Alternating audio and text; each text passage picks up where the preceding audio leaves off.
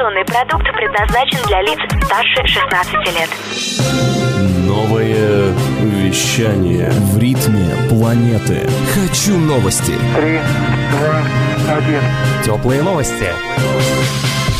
Всем привет! В студии Наталья Фомичева. Сегодня в выпуске теплых новостей. Введение электронных трудовых книжек для россиян. Создание самостоятельно дозирующей лекарства капсулы. Составлена подробная карта Луны и изобретена первая космическая печь.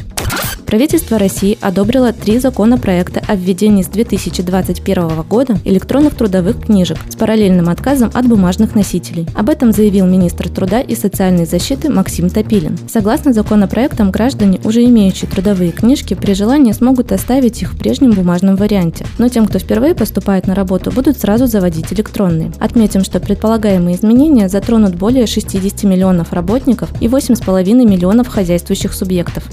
Молодой ученый Уральского федерального университета представил проект по созданию капсулы, самостоятельно выпускающей дозами лекарства в тело человека. Проект получил грант от Российского научного фонда, сообщает ТАСС. Планируется, что система будет состоять из компонентов, которые самостоятельно разрушаются и выводятся из организма. Саму систему поместят в биосовместимую капсулу, которая имплантируется под кожу, и из нее в течение длительного времени будет медленно происходить высвобождение лекарства. Отметим, всего гранты по итогам конкурса Российского научного фонда получили 6 научных групп и 14 молодых ученых Уральского федерального университета.